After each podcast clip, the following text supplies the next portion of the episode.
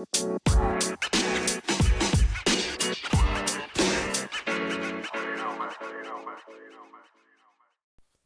to deal with holiday loneliness. Hello and welcome back. My name is Rob Wong. This is the Great Date Guy podcast. And in this episode, I'm going to teach you how to deal with the holiday blues. If you're feeling stuck, if you're feeling alone, if you feel like you have no direction in life, if you're just feeling lonely, or you're having an off day and it's Thanksgiving and it's a day when people should be getting together with family or you should be feeling good and you're in a place where you're not, well, then this is an episode for you. So, one of the first things that you can, and I'd recommend that you do, do, is take a minute and recognize that you're grieving. You're grieving something that you have lost, something that you might have had, or something that you wish you had. And there's nothing wrong with any of that. Grieving is a pretty natural process. It's how we get through tough times. And when we are in a position to grieve, the best thing to do is just allow that grieving to take place. Take some time, be angry, be sad. Um, the best way to process emotions, the best way to process grief, is to experience both emotions. And that could look as simple as taking some time to journal about what you're angry about or what you're sad about, and just take some time to flip over to the other side. That could be as simple as having a conversation with someone and letting them know what you're sad about. Again, just making the request and getting those emotions out there.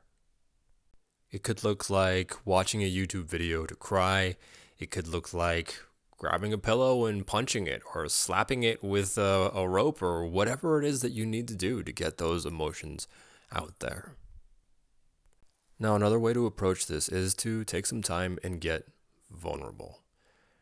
Um, one of the biggest complaints that people have, one of the biggest points of pain and suffering during the holidays, um, is that sense that we are alone, that we don't have a safety net, that there's no one to turn to. And that can be really hard sometimes. That can be really difficult. And so during those times, it can be helpful to take a minute to just remember that there is always at least one person to reach out to, at least one person that you can talk to. And that one person might be your pet. That one person might be a stuffed animal with a face on it. And that's also completely okay. The most important part of this process is that you take a minute to say what's actually there for you. I'm alone. And this hurts. This sucks. I wish I were there with family. I wish there was something I could do about this situation, but I can't. And the more vulnerable you can get, the more you can let your guard down around this other person or this stuffed animal or a pet, then the better and more connected you will get a chance to feel. This entire process, uh, most of our reality is comprised of how we feel about certain situations. It colors our experiences. It adds value, depth, and meaning to it. So, in taking time to express something that's deeply vulnerable to you, well, you get a chance to beat back that loneliness too. Connection is all about vulnerability, and our brains don't actually care what we're getting connected to. As long as we get to feel the emotions, that's what's important. So, if you want an answer to your loneliness, that's a place to start. And it might seem sad, it might seem pathetic, and don't listen to those. Don't listen to that voice. It's just a voice in your head. At the end of the day, loneliness is pretty deadly.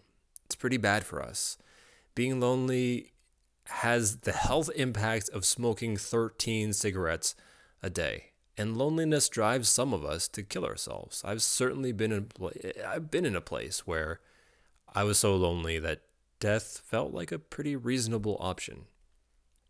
So if it takes having a conversation with a stuffed animal, If it takes reaching out to someone that you haven't spoken to in months or years so that you can get a little bit of something off of your chest and to create that connection so that you don't have to go to the extreme, so that your brain doesn't spend all day in a really dark place, I say it's worth it.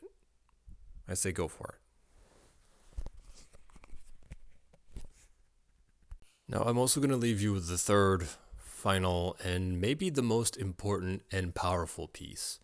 So, thanks for listening with me up until this point.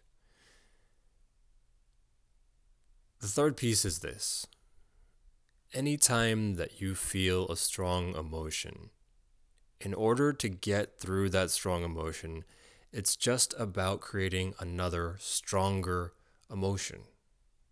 That's all it takes. So if you feel sad, in order to get out of that sadness, sometimes you just need to feel a stronger amount of anger. sometimes all you need to feel is a stronger amount of joy. And you can use whatever means necessary, right? Listen to comedy, stand up, watch a movie that you love, have a Zoom call with someone that you care deeply about. Take a minute and go deeply into gratitude. It doesn't matter what approach you take. What does matter is that you take a second to get fully expressed in terms of those emotions. And I promise you, by the end of that process, you will feel much, much, much better. If you're a guy, chances are that the emotion that you're resisting is sadness. Culturally, we're not really allowed to express that. We are, however, really encouraged to express anger, so that one's well taken care of. Sadness, not so much. So take a minute and be sad. And if you identify as a woman, uh, culturally, you we don't really allow women to express anger.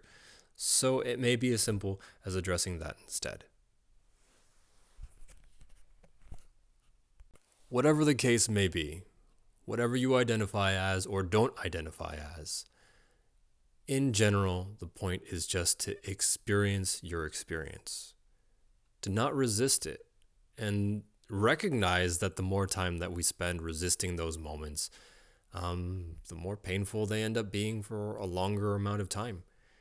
It's kind of like ignoring a splinter in your toe until it's like so deeply wedged in the toe that it's like impossible to remove. And now every time you step, it just it hurts and it sucks and it started bleeding. Um, we wouldn't do that for a splinter, so why would we do that with emotions? It's pretty much the same thing. And uh, as I'm talking about this, one of the things that I'm remembering is that you can also snap out of this state without having to be around people. Now, I highly recommend that you take some time to be around people, um, even if it feels like it would look bad, even if your brain is telling you that you don't want to do this, you don't want to be a burden screw that. If you can be around people, even virtually, that's often enough to address the symptoms. But if you can't, if you really can't bring yourself to make that jump over, and believe me, I understand this. This is this is something I've been through a number of times. Then you can also address it on your own. And you can do that by hitting flow state. Now, flow state is achieved by consistently taking risks, right? Taking risks and seeing that there's no danger in taking those risks. And they don't have to be big risks. Maybe you're jumping further than you've ever jumped before. Maybe you're going running and you hate running and you're just pushing through the pain, and that's a risk. And when you do, you'll hit flow state. Maybe you're expressing yourself in a way that you've never expressed yourself before, singing or dancing or spazzing around on the ground.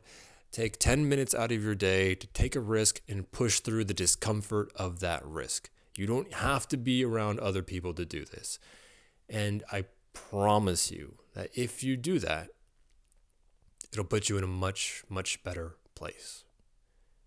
Now, if you got something out of this episode, um, actually, first, I'm going to recommend that you just take some time to do these things.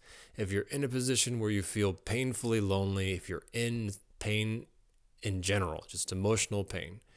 If you're suffering, if you're going through depression, take some time and do these things, right? Get some sun, make sure that you have enough water, eat some food, take care of yourself, Just because you're having a bad day, it's oftentimes our bodies give us the wrong signals. It's like, no, I don't want to eat.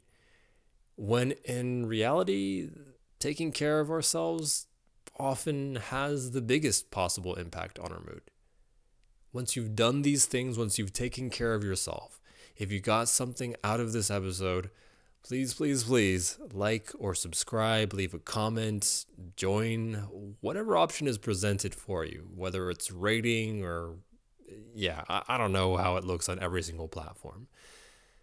Or I guess following. Following is another option. Any interaction that you have with this channel helps us grow just a little bit more. Um, and even if you didn't like this episode, if you rate us, that still helps us out.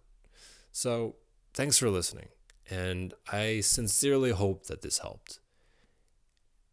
And I guess maybe I'm not done. Maybe what I want to close out with today is with gratitude. Thank you for being a listener here. Thank you for being part of my virtual family and for trusting me with your time.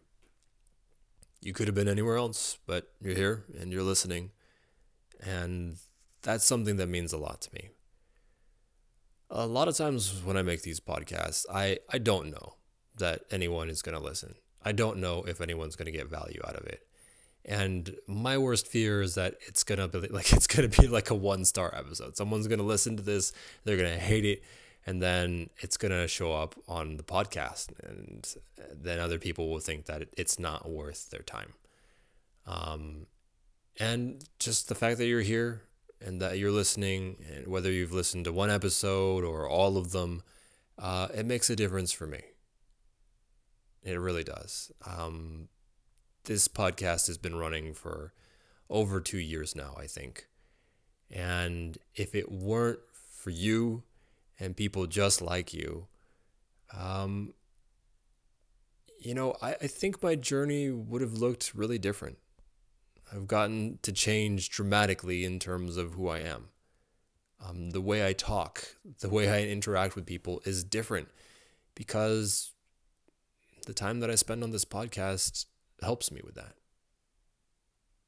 I get a chance to feel like I'm smart, like I'm a little bit internet famous, like what I have to say is valuable. And yeah, every time you listen to an episode, that helps me a lot. So I don't say this very often, or at least not to this level, but uh, yeah, I appreciate you. And that's what I mean every time that I say thank you for listening. So, yeah, that's what's left. Thank you for listening. And I will catch you next Thursday, 8 a.m. Pacific time. Uh, we'll be talking about online dating. So, a little bit lighter than today. Take care and happy holidays.